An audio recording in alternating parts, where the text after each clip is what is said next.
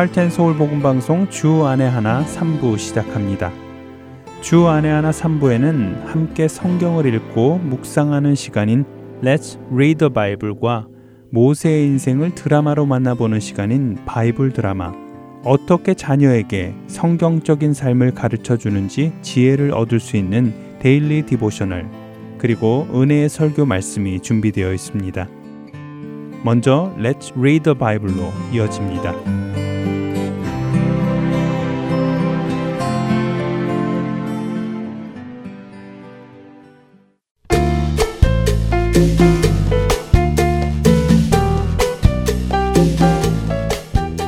청자 여러분 안녕하세요. The Bible 진행의 한혜진입니다. 하나님께서 천지를 창조하신 후 사람을 만드셨습니다. 그런데 사람은 하나님의 말씀을 거역함으로 죄를 짓게 되었고 그렇게 죄를 지은 이후 사람들은 계속해서 하나님으로부터 멀어지게 되었지요. 그런 사람들을 하나님께서는 그냥 내버려 두지 않으시고 구원의 손길을 펴십니다. 모든 죄인들 중에 아브라함이라는 한 사람을 택하시고 그와 약속을 맺으시고 그를 통하여 온 인류가 구원에 이르도록 준비를 시작하셨습니다. 아브라함을 통하여 이스라엘이라는 나라를 준비하셨고 모세를 통하여 이스라엘이라는 나라에 하나님의 율법을 주시고 그 율법을 따르게 하셨지요. 이렇게 하여 이스라엘 사람들은 하나님의 자녀가 되었습니다. 그렇다면 이스라엘 사람이 아닌 사람들이 하나님의 자녀가 되는 방법이 있었을까요? 네. 만일 이스라엘 사람이 아닌 이방인이 하나님의 자녀가 되고 싶다면 그들은 할례를 받고 유대교에 입교하고 모세 율법을 지키면 하나님의 자녀가 되었습니다. 그래서 실제로 많은 사람들이 할례를 받고 유대교에 입교하게 되었지요. 그러나 율법을 지키는 일은 어려웠습니다. 아니, 오히려 율법을 지킴으로 의롭게 되는 것은 불가능했지요. 율법은 우리에게 하나님께서 정하신 의의 기준이 얼마나 높은 것인지를 알려주시는 것이었기 때문이었습니다. 그래서 로마서 3장 20절은 이렇게 말씀하시지요. 그러므로 율법의 행위로 그의 앞에 의롭다 하심을 얻을 육체가 없나니 율법으로는 죄를 깨달음이니라. 그렇습니다. 율법을 보면 우리는 아, 내가 하나님의 말씀에서 이렇게 멀리 떨어져 있는 사람이구나. 나는 내 노력으로 결코 의롭게 될 수 없는 죄인이구나. 하고 깨달아지는 것이 정상입니다. 바로 그렇게 자신이 죄인임을 깨닫고 자신에게는 하나님의 자녀가 될 자격도 소망도 없다는 것을 깨달은 사람에게 하나님께서는 복음이라는 기쁜 소식을 전해 주신 것입니다. 로마서 3장 23절과 24절의 말씀입니다. 모든 사람이 죄를 범하였음에 하나님의 영광에 이르지 못하더니 그리스도 예수 안에 있는 속량으로 말미암아 하나님의 은혜로 값없이 의롭다 하심을 얻은 자 되었느니라. 모든 죄인의 죄값을 예수 그리스도께서 친히 자신의 생명으로 치르심으로 그것을 믿는 모든 죄인은 값없이 하나님께 의롭다 하심을 얻고 하나님의 자녀가 되는 은혜를 얻게 된 것입니다. 그런데 초대교회 당시 이러한 하나님의 은혜를 깨닫지 못하고 이방인들도 하나님의 자녀가 되기 위해서는 여전히 할례를 받고 모세의 율법을 지켜야 한다고 주장하던 사람들이 있었습니다. 바울은 이런 주장을 하던 사람들과 자주 다툼과 변론을 하게 되는데요. 결국 이 문제를 가지고 예루살렘 교회에서는 회의를 하게 되었습니다. 이방인들이 어떻게 하나님의 자녀가 되느냐 하는 논의를 하게 되지요. 모든 논의를 마친 후 예루살렘 교회의 지도자인 야고보는 이방인 중에서 하나님께 돌아오는 자들에게 할례나 율법을 지키는 일을 요구하지 말라고 결정합니다. 하나님의 자녀가 되는 것은 행위가 아니라 예수 그리스도의 은혜로 되는 것임을 선포한 것입니다. 여러분과 제가 하나님의 자녀가 된 것은 우리가 율법을 지켜서가 아니라 오직 우리를 위해 죽으시고 부활하신 예수님의 은혜로 된 것입니다. 그 은혜가 감사하지 않으신가요? 그 은혜에 감사하며 살아가는 우리가 되기를 바라며 오늘 레츠 리더 바이블 사도행전 15장 1절에서 21절까지의 말씀을 읽고 마치겠습니다. 어떤 사람들이 유대로부터 내려와서 형제들을 가르치되 너희가 모세의 법대로 할례를 받지 아니하면 능히 구원을 받지 못하리라 하니 바울 및 바나바와 그들 사이에 적지 아니한 다툼과 변론이 일어난지라 형제들이 이 문제에 대하여 바울과 바나바와 및 그 중에 몇 사람을 예루살렘에 있는 사도와 장로들에게 보내기로 작정하니라. 그들이 교회의 전송을 받고 베니게와 사마리아로 다니며 이방인들이 죽게 돌아온 일을 말하여 형제들을 다 크게 기쁘게 하더라. 예루살렘에 이르러 교회와 사도와 장로들에게 영접을 받고 하나님이 자기들과 함께 계셔 행하신 모든 일을 말하매 바리세파 중에 어떤 믿는 사람들이 일어나 말하되 이방인에게 할례를 행하고 모세의 율법을 지키라 명하는 것이 마땅하다 하니라. 사도와 장로들이 이 일을 의논하러 모여 많은 변론이 있은 후에 베드로가 일어나 말하되 형제들아 너희도 알거니와 하나님이 이방인들로 내 입에서 복음의 말씀을 들어 믿게 하시려고 오래전부터 너희 가운데서 나를 택하시고 또 마음을 아시는 하나님이 우리에게와 같이 그들에게도 성령을 주어 증언하시고 믿음으로 그들의 마음을 깨끗이 하사 그들이나 우리나 차별하지 아니하셨느니라. 그런데 지금 너희가 어찌하여 하나님을 시험하여 우리 조상과 우리도 능히 매지 못하던 멍에를 제자들의 목에 두려느냐. 그러나 우리는 그들이 우리와 동일하게 주 예수의 은혜로 구원 받는 줄을 믿노라 하니라. 온 무리가 가만히 있어 바나바와 바울이 하나님께서 자기들로 말미암아 이방인 중에서 행하신 표적과 기사에 관하여 말하는 것을 듣더니 말을 마침에 야고보가 대답하여 이르되 형제들아 내 말을 들으라 하나님이 처음으로 이방인 중에서 자기 이름을 위할 백성을 취하시려고 그들을 돌보신 것을 시므온이 말하였으니 선지자들의 말씀이 이와 일치하도다 기록된 바.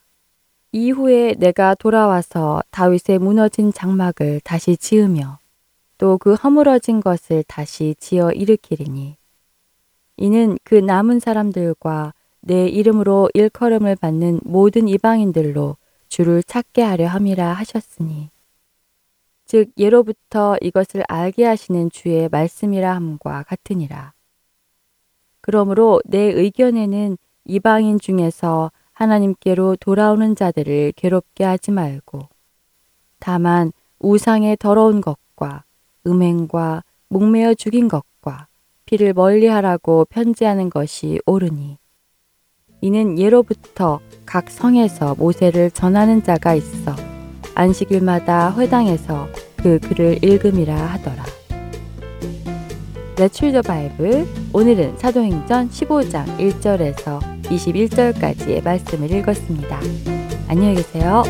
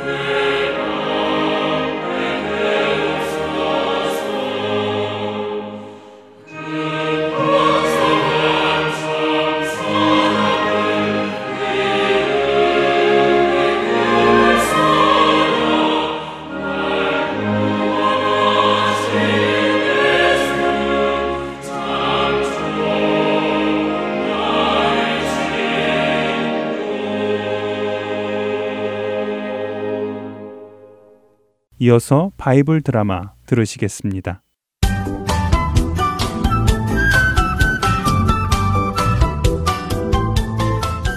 애청자 여러분 안녕하세요. 바이블 드라마 모세편 진행의 박윤규입니다. 하나님께서는 처음 모세를 만나셨던 그 시내산에서 다시 모세를 만나십니다. 모세는 처음 자신에게 나타나셔서 자신을 통하여 이스라엘 백성을 애굽에서 이끌어내어 이곳에 와서 예배하게 하시겠다는 하나님의 말씀이 이루어진 것을 경험함으로 하나님은 반드시 약속을 지키시는 하나님이심을 다시 한번 확인합니다. 하나님께서는 이제 모세를 통하여 이스라엘 백성들이 어떻게 하나님의 자녀답게 살아가야 할지를 율법을 주심으로 알려주셨습니다. 하나님의 말씀을 들은 이스라엘 백성은 이제 자신들의 마음을 결정해야 합니다. 모세를 통하여 하나님의 모든 말씀과 율례를 들은 백성들은 한 목소리로 응답합니다. 모세나리, 우리 모두는 당신을 통해 말씀하신 하나님의 모든 말씀과 율례를 따르겠습니다. 그렇습니다. 우리가 순종하겠습니다. 아예 순종하고 말고요. 온 백성이 다 여호와 하나님의 말씀과 율례를 순종하겠다고 하자 모세는 하나님의 그 말씀을 다 기록합니다. 그리고는 재단을 쌓고 소를 잡아 하나님 앞에서 번제와 화목제를 드리죠.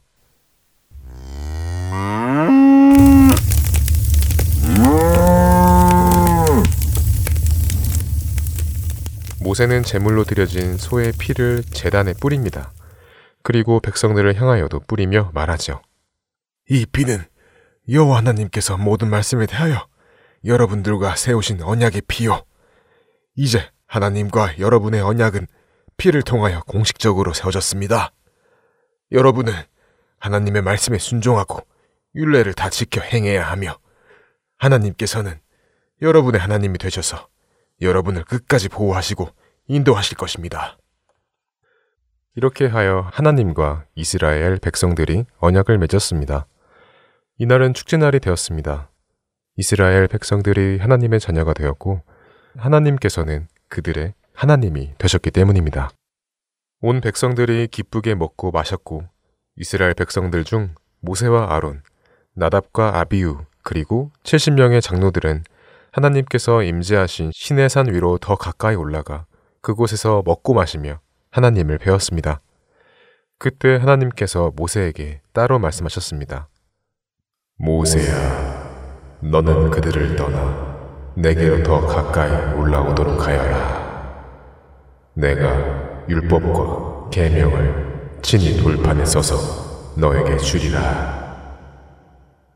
네, 하나님. 모세는 자신의 부하인 여호수아와 함께 하나님의 산으로 올라가며 장로들에게 말합니다. 장로 여러분, 하나님께서 내게 올라오라 하셨기에 내가 다녀오리다. 그동안 여러분은 이곳에서 기다리고 계십시오. 네, 모세나리. 말씀대로 하겠습니다. 모세가 산 위로 올라가자 구름이 산을 가리었고 아무도 모세를 볼 수 없게 되었습니다. 모세는 그렇게 산 위에 올라가 하나님과 40일을 지내게 되지요. 그 시간 동안 하나님께서는 모세에게 말씀하셨습니다. 모세야, 너는 이스라엘 자손들에게 예물을 가지고 오도록 명하여라. 그리고 그 예물들을 가지고 내가 너희 안에 거할 성소를 짓도록 하여라. 하나님께서는 모세에게 성막을 어떻게 짓고 성소는 어떻게 지으며 그 안에서 어떻게 제사를 드릴 것인지 하나하나 상세하게 설명해 주셨습니다. 그리고 아론과 그의 아들들이 제사장이 되어 성소를 섬기게 할 것도 명령하셨지요. 모세야, 너는 내가 너에게 이른 그대로 성막을 만들도록 하거라. 그리하면 내가 그 성막에서 이스라엘 자손들을 만날 것이다. 내가 그 성막을 거룩하게 만들 것이고 그 재단을 거룩하게 만들 것이며 아론과 그의 아들들도 거룩하게 만들어 나의 제사장 직분을 행하게 할 것이다. 이로써 내가 이스라엘 자손 중에 거함으로 그들의 하나님이 될 것이고 그들은 내가 그들을 애굽 땅에서 인도하여 낸 그들의 하나님 여호와임을 알게 될 것이니라. 하나님께서 모세에게 모든 말씀을 마치시던 날이었습니다.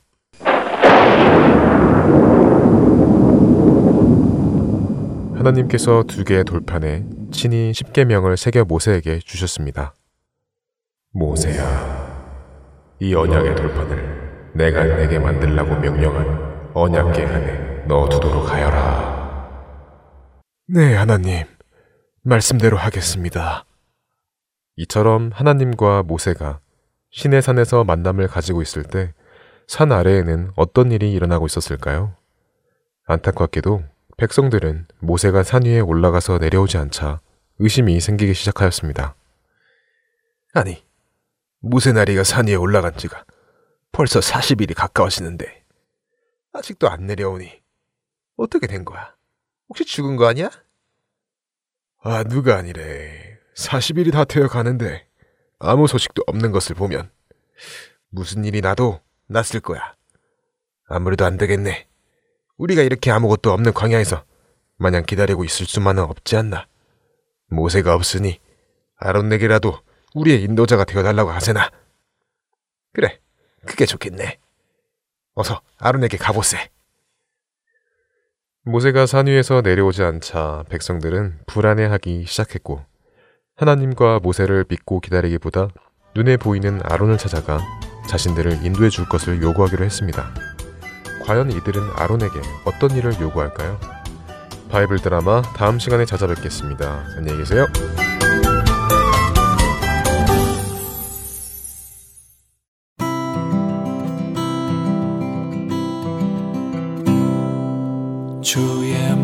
말씀은 내 발의 등이요. 내 길에 빛이시라.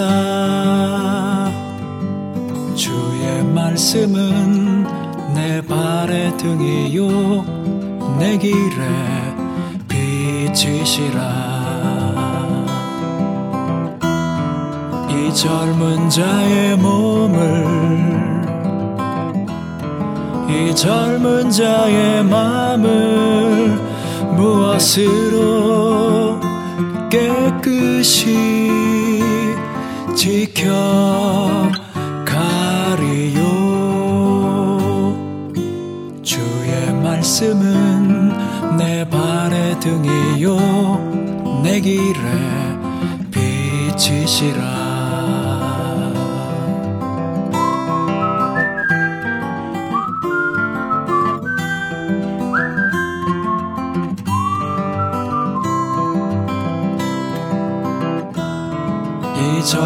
자의 몸을 이 젊은 자의 마음을 무엇으로 깨끗이 지켜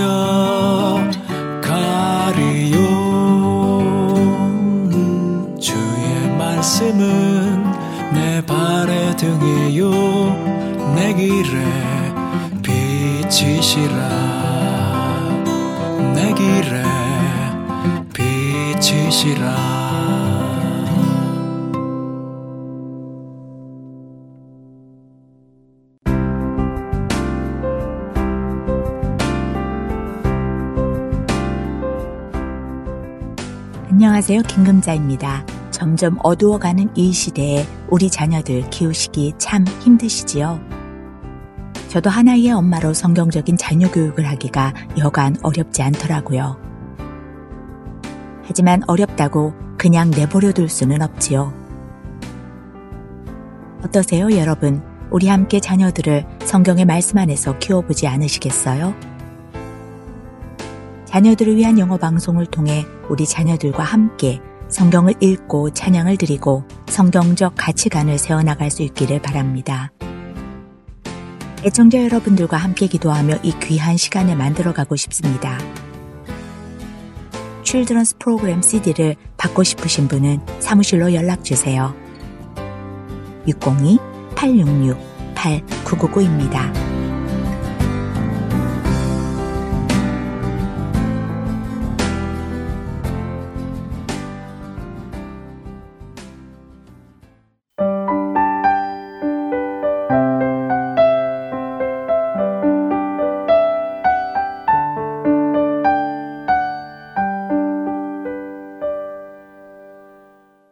계속해서 Daily Devotional 보내드립니다.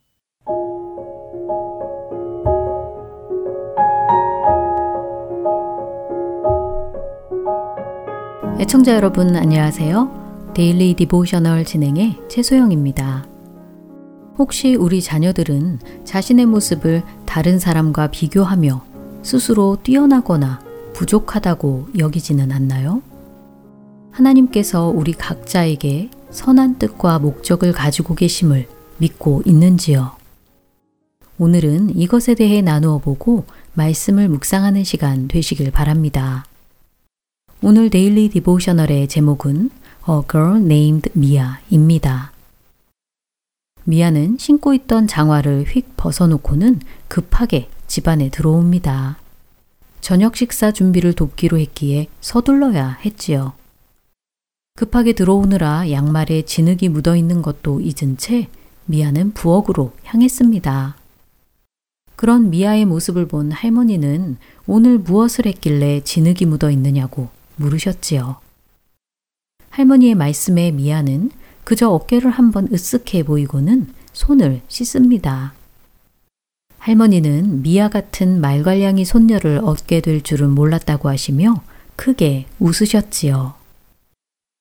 다음 날 오후 미아는 여느 때처럼 소프트볼을 연습하러 갔습니다.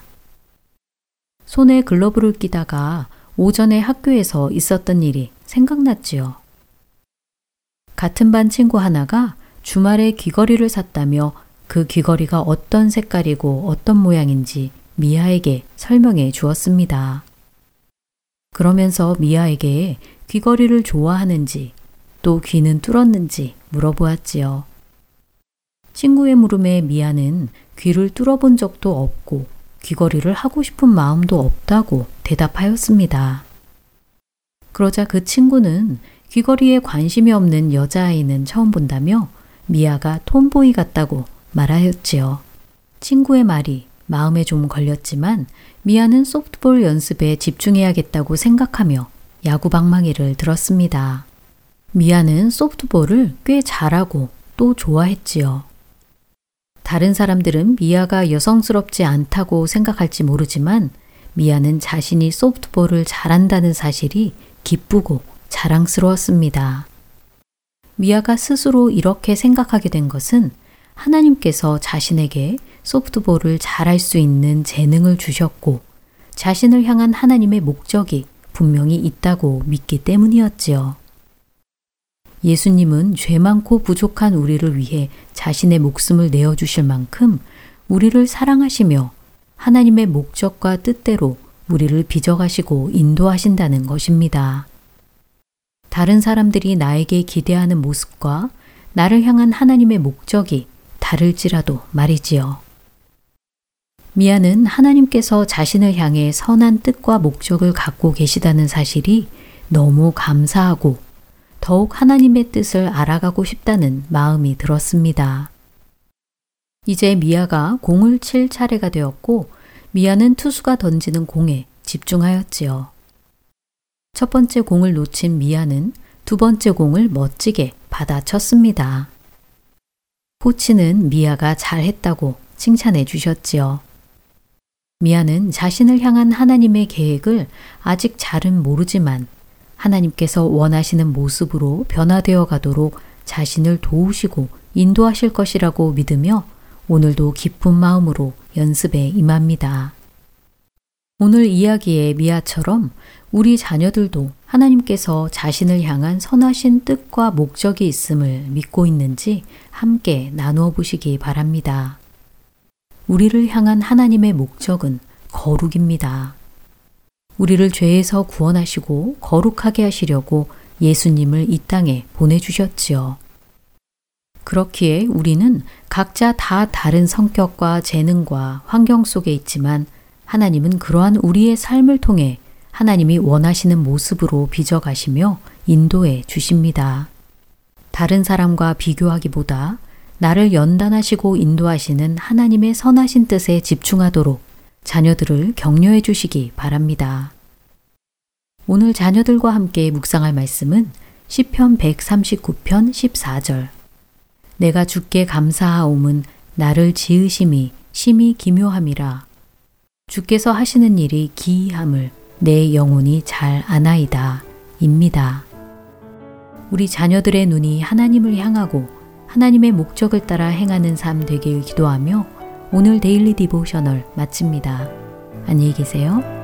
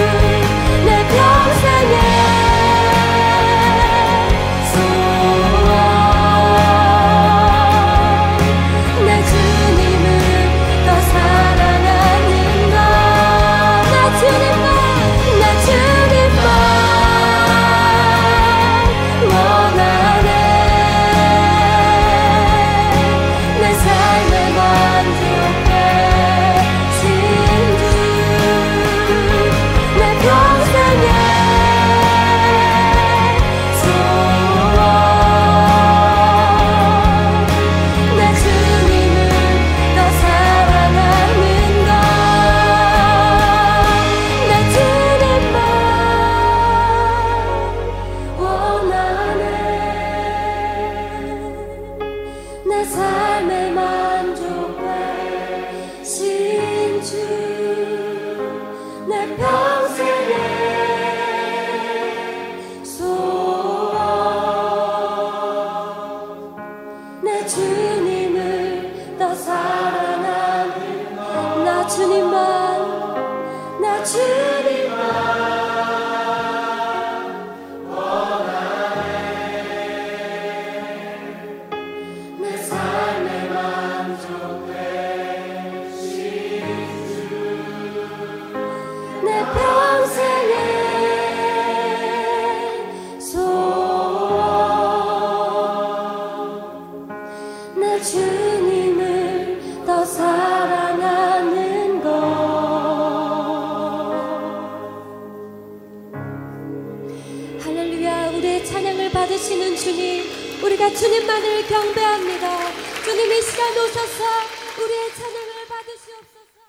설교로 이어드립니다. 5월 한 달간 캐나다 밴쿠버 그레이스 한인교회 박신일 목사님께서 그리스도의 복음이라는 주제로 말씀을 전해 주십니다. 오늘은 로마서 5장 3절과 4절의 본문으로 능력의 복음, 성화라는 제목의 말씀 전해 주십니다. 은혜의 시간 되시기 바랍니다.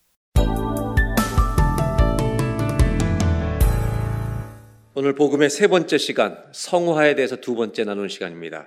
로마서 5장 3절 4절 두 절입니다. 다만 이뿐 아니라 우리가 환난 중에도 즐거워하나니 이는 환난은 인내를 인내는 연단을 연단은 소망을 이루는 줄 알미로다. 아멘. 우리는 성화에 대해서 지금 나누고 있습니다. 그런데 이 주님을 닮아가는 성화라는 길이 칭의 성화 영화라는 길이 사실은 만만치가 않습니다. 왜냐하면 칭의 성화 영화라는 이 표현 자체는 정말 아름다운 표현인데 구원의 역사인데 이 현재를 살고 있는 성화라고 하는 것은 구름 위를 걷는 성화가 아니라 이 세상 한 가운데서 이루어져야 하는 성화이기 때문입니다. 물론 세상 속에 나쁜 것만 있는 게 아닙니다. 좋은 가치관도 있습니다. 그러나 이 세상은 요한일서에 말한 것처럼 육신의 정욕, 안목의 정욕, 이생의 자랑. 우리의 탐욕들이 계속 우리를 도전하기 때문에 성화의 길을 방해하고 넘어뜨릴 때가 얼마나 많은지 모릅니다. 그래서 성화라고 하는 것을 똑바로 알지 못하면 영적인 권태기에 빠지는 것은 너무 쉽습니다. 왜? 너무나 지루하고 어려운 일이라 생각하기 때문에. 성화를 똑바로 아는 것이 오늘의 구원을 즐거워하는데 매우 중요하다는 것입니다. 우리는 세상 한복판에 탐욕의 계산법이 난무하는 곳에서 우리는 주님을 닮아가려고 애쓰고 있는 사람입니다. 그래서 바울은 이 성화의 삶을 구원받은 날부터 영화될 때까지의 삶을 믿음의 선한 싸움으로 표현합니다. 다른 말로 영적 전쟁이라고 말하고 있습니다. 그런데 사도 바울은 이 영적 전쟁 선한 싸움을 지루하게 볼 것이 아니라 다른 관점으로 볼 수 있도록 눈을 열어준 것입니다. 그건 뭐냐면 무엇을 기뻐할 것인가? 기쁨의 문제로 이것을 풀어가기 시작한다는 겁니다. 사도 바울은 예수 믿는 우리 믿은 구원받은 사람들이 누려야 될 최고의 기쁨은 다른 기쁨들도 많이 있지만 최고의 기쁨은 로마서 5장 1절 이것을 기뻐하라는 것입니다. 그러므로 우리가 믿음으로 의롭다 하심을 받았으니 우리 주 예수 그리스도로 말미암아 하나님과 화평을 누리자. 아멘. 저는 이것이 처음 들을 때보다 열 번 들을 때 더 깊이 깨달아질 거라고 확신합니다. 내가 진노의 대상이었던 하나님의 영원한 형벌의 대상이었던 내가 예수 그리스도를 믿음으로 말미암아 나를 위해 모든 죄값을 지불하신 그분으로 말미암아 하나님과 화평의 관계에 들어가게 된 것을 가장 기뻐해야 된다. 이것을 여러분 구구절절히 아니 평생토록 깨닫고 살아가는 우리가 되었으면 좋겠습니다. 너무 중요한 거죠. 바울은 이걸 얘기한 겁니다. 우리가 가장 기뻐해야 될 것은 우리를 진노하실 공의로우신 하나님이 예수님을 보내주셔서 그분을 믿는 자에게 은혜 보좌 앞에 담대히 나가서 하나님을 아버지라고 부를 수 있는 화평의 관계에 우리를 두신 것. 그래서 보시기에 심히 좋았더라. 이 상태에 우리를 갖다 놔 주신 것, 이것을 여러분 어떻게 하루 기뻐하고 말겠냐 이거예요. 영원토록 기뻐할 일인 줄로 믿습니다. 그래서 우리는 영원토록 찬송해야 될 것이 그것 때문이죠. 성화는요, 기쁨에서 출발하는 겁니다. 그래야 성화라고 하는 것이 얼마나 감사하고 행복한 것인지 우리가 알 수가 있다는 겁니다. 로마서 5장 1절 2절을 다시 보겠습니다. 그러므로 우리가 믿음으로 의롭다 하심을 받았으니 우리 주 예수 그리스도 말미암아 하나님과 화평을 누리자. 아멘. 화평을 누리시길 바랍니다. 하나님 아버지께 달려가시길 바랍니다. 그리고 2절에 이렇게 설명합니다.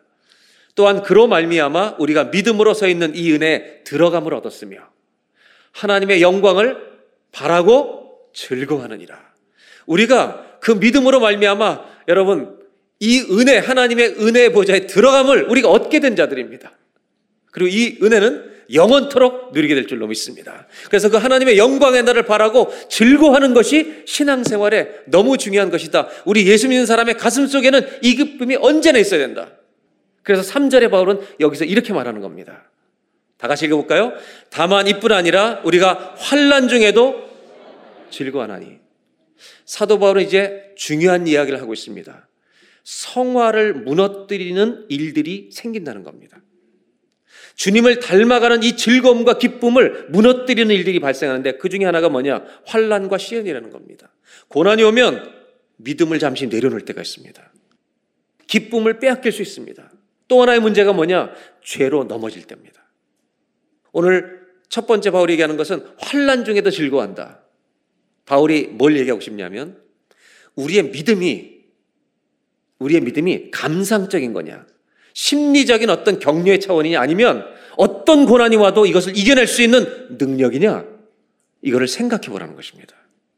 5장 3절에 보면 바울의 고백은 환란 중에 즐거워한다 말합니다. 우리의 삶 속에 얼마나 거친 일들이 많이 일어납니까? 그런데도 그것을 꿰뚫고 나갈 수 있는 기쁨의 은혜가 이 복음 안에 있다는 것입니다. 이것은 바울이 이 당시의 상황을 고려해서 우리에게 하고 있는 말입니다. 이 당시 사도 바울이 로마에 있을 때 초대교회는 로마의 지배를 받고 있을 때 예수를 믿으면 예수님을 주로 고백하면 바로 죽음을 선택하는 것이었습니다. 안 걸리는 사람도 있지만 걸리는 사람은 전부 잡혀갑니다. 그 당시 기독교는 내가 예수님을 주로 고백하고 로마의 황제를 주라고 고백하지 않으면 전부 그 사람은 잡혀서 여러분 콜로세움처럼 이렇게 큰 넓은데 에베소 같은 그 원형극장에 모든 사람들이 보는 앞에서 그리스도인을 질질 끄고 나와서 사자들을 내보내서 사자들의 먹이에 밥이 되게 합니다. 이런 상황 속에서 하는 말입니다. 한번 우리도 상상해 볼까요? 만약에 우리가 믿는 이 복음이 진짜라면 우리가 전부 다 지금 사형장에서 사라져가요. 이제 곧 죽을 거야. 그럼 옆 사람들하고 우리가 무슨 얘기를 했을 것 같아요? 잘못 믿었어, 우리. 우리가 안 믿었어야 되는 거야. 이렇게 말했을 거예요. 아니면 집사님, 천국에서 만나요. 어떻게 얘기했을 것 같아요? 고난을 만나고 정말 죽음 앞에 섰을 때 우리가 서로에게 뭐라고 말하고 죽어갔을 것 같아요. 내가 평생 잘못한 게 예수 믿은 거다. 이렇게 얘기한 게 1번. 2번. 잘 죽읍시다. 우리 천국에서 만나요. 2번. 1번이에요? 2번이에요? 아멘입니까? 그래 병 들었을 때 우리가 이렇게 말할 수 있어야 돼요. 집사님 천국에서 만나요. 이렇게 말할 수 있기를 바랍니다. 옆에 사람한테 우리는 다 언젠가 죽을 거잖아요. 믿음으로 선포합시다. 잘 살다가 천국에서 만납시다. 한번 인사하시죠. 바울은 이 얘기를 하는 거예요. 죽어가는 상황에서 환란이 왔는데도 우린 즐거워한다. 왜? 더 놀라운 것은 환란은 인내를, 인내는 연다는, 연다는 소망을 이루게 하는 줄 알미니라. 하나님이 약속하신 천국의 소망이 성취될 것을 믿는 것이 이 믿음이 모든 환란을 뚫고 나가 버린다는 거예요. 여러분, 이민 생활 힘들지만 이번 주도 이 믿음이 고난을 뚫고 나가는 은혜가 있기를 바랍니다. 제가 작년 6월인가요? 한국에 집회 갔던 교회가 아프간 사태를 경험했던 교회입니다. 단기 선교를 20여 명이 갔다가 탈레반에가 잡혀서 여러분 아시는 대로 그 청년부 담당 목사님과 한 사람이 총살형을 당하고 나머지는 살아남았습니다. 그 교회 갔을 때 식사를 한번 하게 될 기회가 있었는데 어, 그 교회 전도사님 한 분이 나오셨어요. 함께 식사하면서 목사님이 저한테 질문하세요. 이 전도사님이 누군지 아십니까? 저 처음 뵀는데요. 그랬더니 아프간 사대 때그 잡혀갔던 20여 명 중에 한 명입니다. 그 형제는 자기의 담당 목사가 총살령 당하는 것을 목격했습니다. 그리고 돌아와서 이 형제가 직장을 그만두고 신학교를 간 겁니다. 죽은 목사님의 뒤를 잇기 위해서 자기가 그 길을 가겠다고 모든 직업을 그만두고 간 것입니다. 더 이상의 말이 필요 없었습니다. 자기는 기쁘다는 겁니다. 왜 그 길을 가는지 밥을 먹으면서 저는 가슴 속으로 구구절절히 헤아려 보았습니다. 성화라고 하는 것, 주님을 닮아가고 싶은 것, 지겨운 것인가, 기쁜 것인가. 복음이라고 하는 것 안에는 환란도 뺏어갈 수 없고 어떤 고난도 비교할 수 없는 감격과 기쁨이 그 고난에 숨어 있는 줄로 믿습니다. 내가 예수님을 만난 이 기쁨, 나를 구원해 준 이 감격은 내가 당하는 어떤 환란과 비교할 수가 없습니다. 성화는 기쁨과 연결되어 있습니다. 억울하게 살아가는 것이 성화가 아닙니다. 기뻐하며 사는 것입니다. 우리 주님은 우리에 돌아가셨잖아요. 살려주셨잖아요. 그분 닮아가는 게 지루한 거예요? 성화는 지루한 게 아니죠. 성화는 기쁨에서 출발하는 거죠. 우리를 위해서 죽어주신 완전히 이루어진 그 구원. 그 구원을 기뻐하는 것에서부터 성화가 출발되는 거죠. 물론 우리가 연약하기 때문에 노력도 해야 되고 훈련도 해야 되고 때론 나를 치면서 가야 하죠. 근데 우리 억울하지 않게 갔으면 좋겠어요. 주님을 닮아가는 것이 그분이 기쁘게 하신 것처럼 우리도 기쁘게 걸어갈 수 있기를 주의 이름으로 기원합니다. 그래서 여러분 성화는 무엇을 기뻐하느냐의 이슈예요. 저는 성화를 행위라고 말하지 않고 싶어요. 성화를 행위로 접근하고 싶지 않고 성화는 이 속에서 기쁨이 터지는 거예요. 기쁨이 먼저라는 거죠. 무슨 기쁨이냐? 진노의 자녀를 살려주신 하나님과 화평을 이루게 해주신 내가 넘어져도 절대로 다시는 형벌 속으로 들어가지 않게 하신 여기에 옮겨놓으신 기쁨에서 여러분 성화는 출발하는 거죠. 그래서 이렇게 정리할 수 있어요. 한번 따라 하실까요? 성화는 완전한 구원을 기뻐하는 것입니다. 완전한 구원을 기뻐하는 거예요. 그러니까 환란이 와도 여러분 즐거워요. 왜? 이 기쁨에 비교가 안 되는 거예요. 환란 중에서 여러분 즐거워한다는 거, 영광스러워한다는 거 얼마나 맞는 말이에요, 바울이. 왜? 아, 이거 생각하면 환란은 비교도 안 돼. 환란을 겪치고 고난을 통과하면서 믿음을 지켜서 주님 앞에 갔을 때 주님이 우리를 머리를 쓰다듬어 주시던 날. 야, 잘했어. 이것을 표현한 사람이 C.S. 루이스 영광의 무게예요. 그 주님이 우리를 머리를 쓰다듬으면서 믿음 지키느라고 수고했다. 이렇게 칭찬해 주실 때 그 영광의 무게를 이 심장으로 견뎌낼 수 있을까? 그 영광의 무게를 생각하는 사람이 더럽고 추한데 인생을 마구 던질 수가 있겠는가? 성화는 행위가 아니에요, 먼저가. 이 안에는 기쁨이지. 성화는 이 완전한 구원을 기뻐하는 거예요. 이 기쁨이 성화로 안내할 줄로 믿습니다. 그래서 바울은 말하잖아요.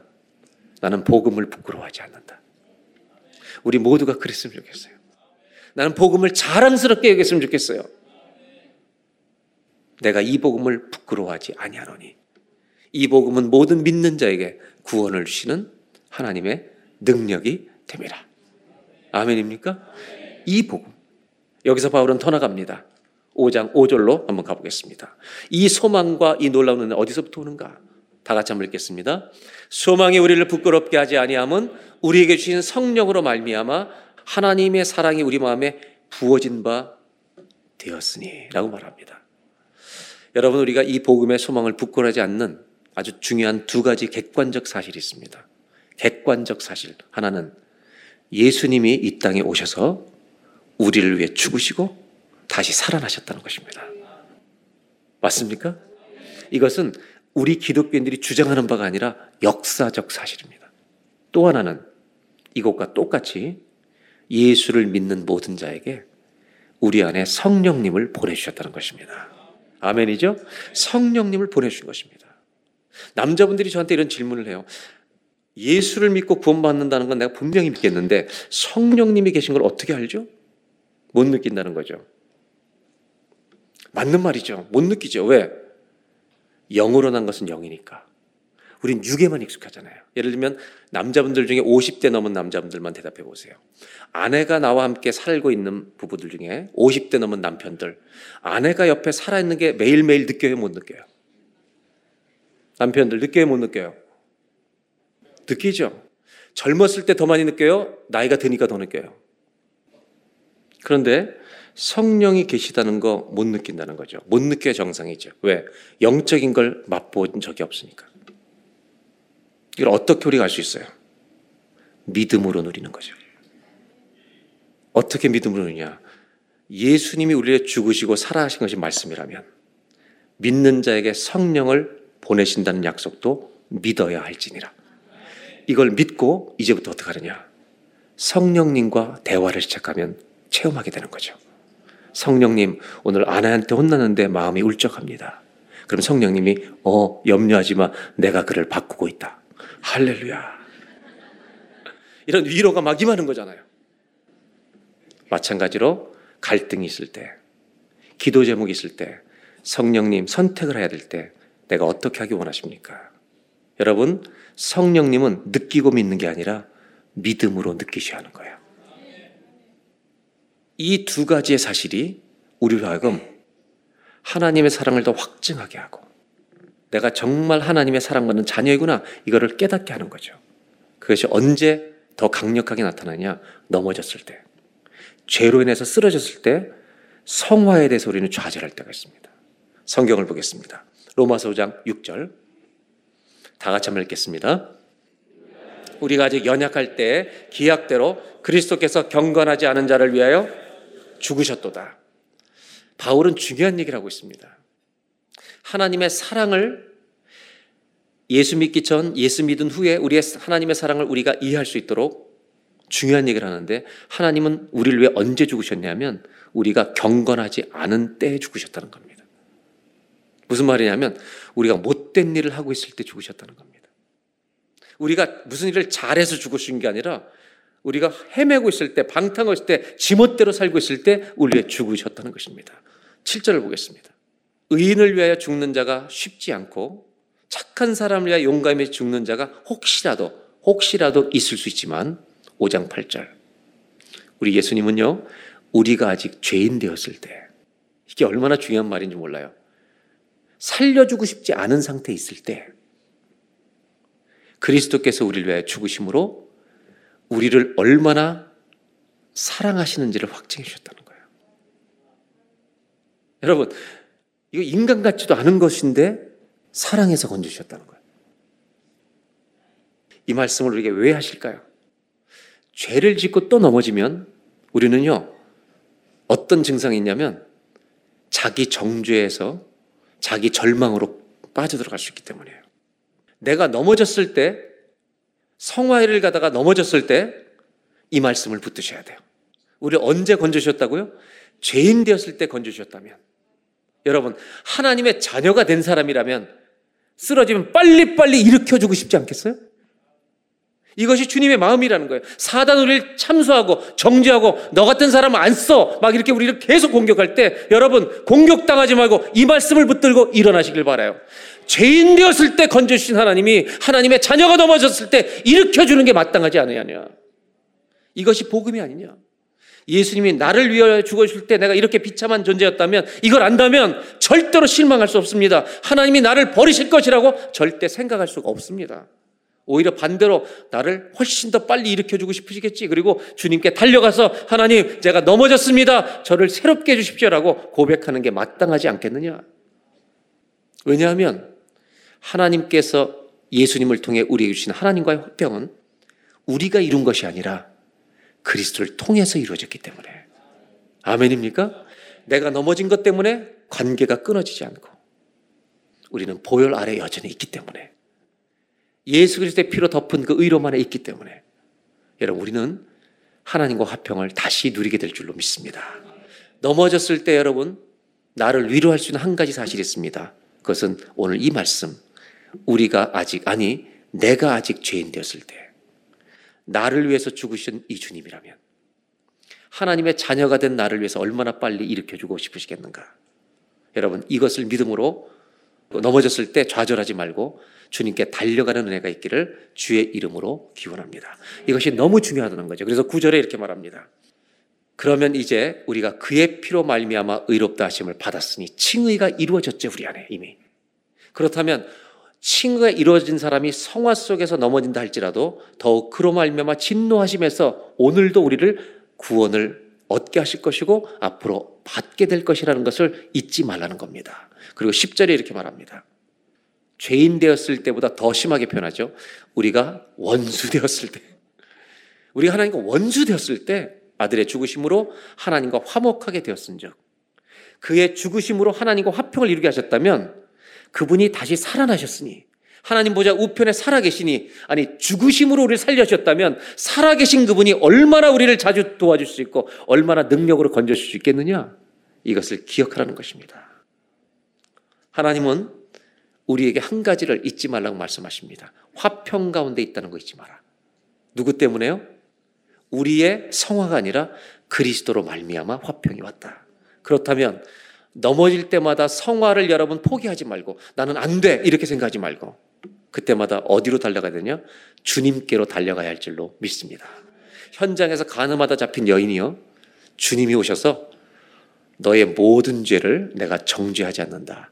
안고 가겠다. 네 죄는 내 것이다. 이 말은요. 이 여자를 그때부터 처녀로 보는 겁니다. 근데 여인이 넘어질 수 있습니다.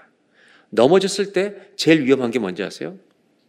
나는 어쩔 수 없는 여자야. 라고 과거로 돌아가 버리는 겁니다. 그런 짓을 하지 말라는 것입니다. 데이비드 A 시맨즈 같은 분은 그래서 죄를 용서하시는 걸 이렇게 표현해요. 큰 돌에다가 우리의 죄를 다 적게 하시고 이 죄를 바닷 가운데 깊은 데 던져버리라는 거예요. 다시는 못 꺼내도록. 근데 우리는 감정적이었어요. 죄 짓고 나면 다시 그 바닷가로 나가서 그 죄를 떠올리면서 나는 이런 사람이다라고 자꾸 헤매고 있다는 거예요. 그러지 말라는 거예요. 이전 것은 지나갔으니 보라 새 것이 되었도다. 이 새 것은 어떤 새 것이냐면 여전히 넘어졌는데 이제는 정죄의 심판 아래 넘어지는 게 아니라 보혈 안에서 넘어지는 거예요. 이 안에 있다는 거죠. 그래서 여러분 성화가 무너졌을 때 내가 실수로 죄에 빠졌을 때 가장 최선의 길은 정죄가 아닙니다. 죄를 죄로만 인정하는 것에 머물러서 빠져들어가지 말고 그분의 용서도 정직하게 받아들여야 합니다. 그래서 제일 최선의 길은 십자가 앞으로 돌아가야 할 줄로 믿습니다. 한번 따라 하실까요? 성화는 하나님께 돌아감을 기뻐하는 것입니다. 성화는 하나님께 돌아감을 기뻐하는 겁니다. 즉, 여러분, 승리는 완전한 게 아니라 방향입니다. 넘어져도 다시 일어나 죽기로 가면 살 줄로 믿습니다. 사단이 중고용품 세일을 했답니다. 한 목사님이 자기 책에다가 이 글을 적어놨는데 이렇게 써놨어요. 그리스도인을 수없이 무너뜨렸던 용품들을 전시해 놓은 거예요. 팔라고. 거라지 세일. 그 중에 첫 번째 눈에 띄는 게 탐욕이더랍니다. 탐욕. 이 탐욕도 값이 꽤 나가더래요. 근데 그 옆에 두 배 이상 비싼 게 있더래요. 이렇게 보니까 뭐냐면 수근거림과 중상모략. 이것이 기독교인들을 넘어뜨린대요. 요거보다 더 비싼 게 있대요. 그게 뭐냐면 교만. 한 손님이 왔어요. 사탄 앞에. 내가 꼭 무너뜨리고 싶은 기독교인이 하나 있는데 이거보다 더 센 거 없냐고. 더 비싼 거.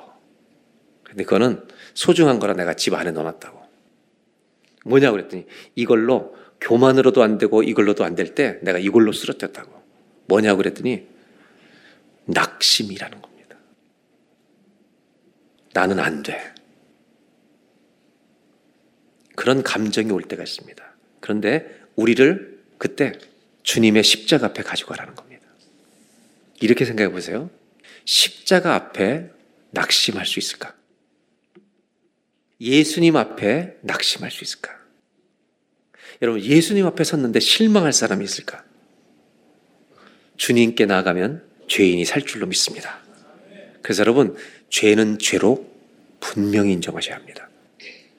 그 죄를 가지고 보혈 앞에 나가서 돌아가서 주님 제가 이 죄로 넘어졌으니 사해달라고 기도함으로 주 앞에 나아가는 저와 여러분이 되시길 바랍니다. 이렇게 주님 앞에 자꾸 나아가는 사람은요, 은혜를 잊게 됩니다. 어떤 은혜를 잊게 되냐면, 죄를 지려고 할 때요, 주님이 생각날 줄로 믿습니다. 마지막으로, 이제 성화의 삶을 어떻게 살아가야 되는가. 이제 오늘 마지막 결론과 이제 다음 주부터 조금 더 이제 깊은 얘기를 성경은 하고 있습니다. 그래서 오늘 마지막 결론은 오늘의 정리와 함께 다음 주의 예습입니다. 성화를 어떻게 살아가는가 10절 11절을 마지막 보겠습니다. 우리가 원수 되었을 때 그의 아들의 죽으심으로 말미암아 하나님과 화목하게 되었은즉 화목하게 된 자로서는 더욱 그의 살아나심으로 말미암아 구원을 받을 것이니라 11절을 다 같이 읽겠습니다. 그뿐 아니라 이제 우리로 화목하게 하신 우리 주 예수 그리스도로 말미암아 하나님 안에서 또한 즐거워하느니라. 뿐 아니라 우리로 화목하게 하신 우리 주 예수 그리스도로 말미암아 어디서 즐거워한다고 표현해요? 하나님 안에서 즐거워하는 이것을 이야기하고 있습니다. 이제 11절부터 이어지는 이 내용들은 성화의 심층 단계로 들어갑니다. 정리해 볼까요? 첫째, 성화는 행위라고 먼저 생각하실 것이 아니라 우리 안에 구원의 기쁨을 누리는 것이 성화의 출발이다. 맞습니까? 그래서 이 기쁜 것을 우리가 가는 겁니다. 주님을 닮아가는 게 여러분 기쁘기를 바래요. 아멘이죠? 두 번째로 이 성화는요. 환란 중에서도 우리를 즐겁게 만들고 심지어 죄로 인해 넘어졌을 때도 여러분 돌아가면 이 죄를 용서해 주시는 보혈이 있기 때문에 그 죄 때문에 절망하는 게 아니라 돌아가는 것을 기뻐하는 그래서 이 하나님의 회복을 누리는 기쁨을 성화는 누리게 합니다. 그렇다면 오늘 결론과 이제 다음 주에 펼치실 내용은 뭐냐? 그거보다 더 귀한 성화가 있다. 더 우리가 나아가야 될 성화가 있다. 그건 뭐냐면 주 안에서 즐거워한다는 것입니다. 이것을 사도 바울은 이제 다음 주에 읽을 말씀을 하나 먼저 가져와서 설명드리는데요. 우리나라 개혁 성경 중에 아주 독특한 번역이 된 이 번역입니다. 이 단어는 우리가 잘 안 쓰는 단어인데 여기 번역해 놨는데 저는 이 번역이 굉장히 독특한데 마음에 들어요. 무슨 표현이냐면 5장 21절을 보겠습니다.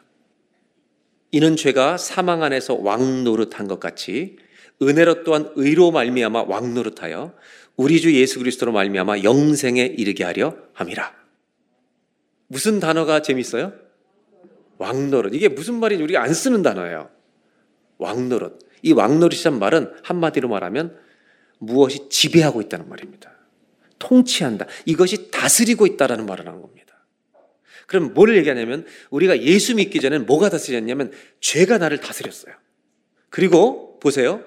죄만 다스린 게 아니라 죄의 결과 사망의 통치 아래 우리가 있는 거예요. 근데 구원은 뭐냐? 죄와 사망의 법에서 통치해서 해방시킨 것이 구원인 줄로 믿습니다. 이것을 바울은 뭐라고 표현하냐면 은혜가 왕노릇하는 거라는 거예요. 그럼 내가 예수 믿기 전에 뭐가 왕노릇했어요? 죄가 왕노릇한 거예요. 그럼 예수 믿고 거듭난 사람은 뭐가 나를 통치해요? 은혜가 통치한다는 거예요.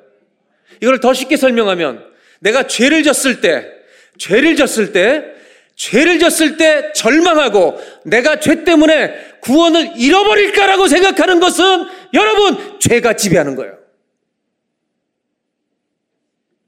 내가 죄를 졌을 때 구원을 잃어버릴 것 같다. 죄가 지배하는 거죠. 우리는 거기에 있지 않아요. 은혜의 지배 아래 있다는 말은 내가 하나님의 자녀가 돼서 넘어질 때 그 죄가 죄가 아니란 말이 아니에요. 죄예요.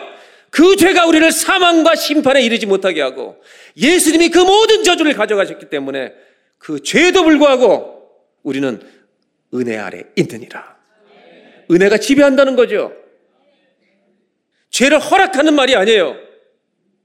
은혜가 왕 노릇한다. 즉, 다시 말하면 내가 죄를 져도 이 죄가 나를 지옥으로 끌어가는 죄가 아니라 예수님이 담당하셨기 때문에 너는 여전히 은혜의 지배 아래 있느니라. 이걸 믿는다면 어떻게 사는 게 맞니라고 하는 질문을 하는 거예요. 그래서 율법이 필요 없는 것 같이 말하는 구원의 이 문제점들을 성경은 배제시키는 거예요. 반대로 율법을 지키고 여러분 우리가 선행으로 성화를 이루어야 구원이 완성된다는 행동으로 행위로 구원받는다는 이 모든 이러한 신앙도 이런 고백도 배제해 버린 거예요. 구원은 은혜로만 받아요. 이렇게 설명하면 더 쉽죠. 이스라엘 백성이 애굽의 노예로 있을 때 바로 왕의 명령을 따라 얼마나 힘든 고역을 했어요. 왕의 명령에 지배를 받아요. 그런데 6월절이 딱 터지고 출애굽의 사건이 그 양의 피로 해방됐을 때 더 이상 바로 왕의 명령을 안 듣죠. 자유로운 백성이 됐으니까. 그런데 거기서 바로 왕을 두려워하면 그 지배 아래 있는 거죠. 바로 왕의 명령을 받던 사람들이 해방돼서요 6월절에 나오고 광야에서 누구의 말을 따라가요? 하나님 말씀을 따라가죠. 한번 따라하세요. 구원은 왕이 바뀌는 거다. 예수 믿기 전에 우리의 왕은 죄였어요. 죄의 결과에 우리는 당해야 됐어요. 그런데 그 죄보다 크신 이가 오셨어요. 우리를 왜 죽으셨어요? 은혜 아래 있어요. 우리는 은혜가 왕 노릇해요. 그렇다면 이제 바울이 말하려고 하는 이제 결론을 얘기하는 거예요. 그 은혜를 알면 주님을 기쁘시게 하면서 사는 게 맞는 거니 아니면 계속 죄를 짓는 게 맞는 거니 이 얘기를 하는 거예요. 성화는 이런 거죠. 그 은혜의 보좌 앞에 나아갈 뿐만 아니라 은혜가 통치하는 사람이 되었다면 다니엘로 얘기해 볼게요. 포로로 끌려가서 환관장이 잘 기르려고 음식을 주는데 얼마나 좋은 음식을 주겠어요. 요거는 안 먹겠습니다. 왜 안 먹었죠? 하나님이 원하시지 않는 것이기 때문에 안 먹어요. 이것을 세상은 구속이라고 말해요. 왜? 먹고 싶은데 못 먹으니까. 제가 영적인 계산법으로 질문하는 거예요. 그것을 안 먹기로 결정하는 게 구속이에요? 자유예요? 제가 믿음의 계산법으로 대답하라는 거예요. 내가 이것을 안 먹겠다고 결정하는 내 자유로 제한하는 거죠. 안 먹는 거예요. 이것이 믿음으로 말해보세요. 구속이에요? 자유예요? 자유라고 말할 수 있기를 바래요. 근데 그 자유가 성전에서만 말하지 말고 성전 밖에서도 자유라고 말할 수 있기를 바래요. 요셉이 보디바라의 아내가 유혹할 때 옷을 관리인의 옷을 버리고 그 유혹의 현장을 떠나요. 욕심대로 살지 않고 욕심에서 떠나요. 이것이 자유예요. 성경이 말하고 있는 성화는 주님을 사랑하기 때문에 내가 자유를 제한하는 거예요. 이것을 자유를 제한하는 자유라고 말하고 싶어요. 바울이 우리에게 가르치는 성화는 이겁니다. 죄 질 수 있는 우리가 죄를 안 짓는 구속의 자유를 한번 선택해 보지 않겠느냐. 저는요, 우리 사람마다 자랑할 게 많잖아요. 그죠? 자랑할 거 다 있잖아요. 누군가 무슨 일을 할 때 그 사람 때 뭐가 잘 됐다. 그건 잠깐 기뻐할 수 있어요. 저는요, 그런 기쁨에 머물지 않아요. 제가 정말 기뻐하는 거 하나를 얘기하려고 하는 거예요. 저는 뭐가 제일 기쁘냐면, 내가 지을 수 있는 죄를 싸워서 이겼을 때, 이것이 제 신앙인으로서 최고의 기쁨이에요. 바울은 이거 기뻐할 수 있겠냐고 물어보는 거예요. 바울이 말하고 있는 성화는 죄를 버리는 자유를 만끽하는 기쁨이에요. 주님을 사랑하기 때문에 이 죄를 버리는 자유. 저도 생각으로 넘어질 때가 있고 행동으로 죄질 때가 있어요. 그런데 이 죄를 버릴 때 가장 기쁜 거예요. 주님은 우리가 생각하는 기쁨을 별로 계산하지 않으실 거예요. 이거는 잘 계산하실 것 같아요. 큰 것이 중요한 게 아니에요. 오늘의 삶 속에서 허망한 생각, 내 눈에 습관처럼 내가 보여서 행하고 있는 죄, 그걸 싸워보세요. 그리고 그것을 예수 그리스도의 이름으로 버려보세요. 그 기쁨은 영원한 기쁨이 될 거예요. 저는 저와 여러분의 주님을 따라가는 길에 우리의 최고의 기쁨이 우리가 이룬 업적이 아니라 내 삶에 찾아오는 죄를 이기는 기쁨이 되기를 바래요.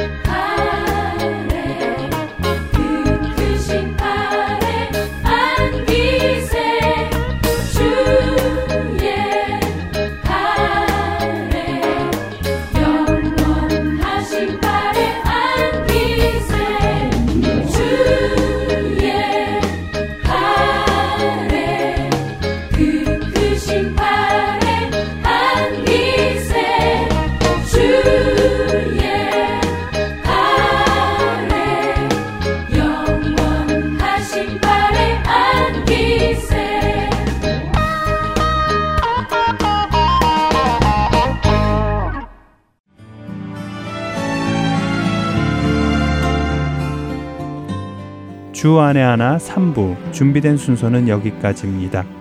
청취해 주신 여러분들께 감사드립니다. 다음 주에 다시 뵙겠습니다. 안녕히 계세요.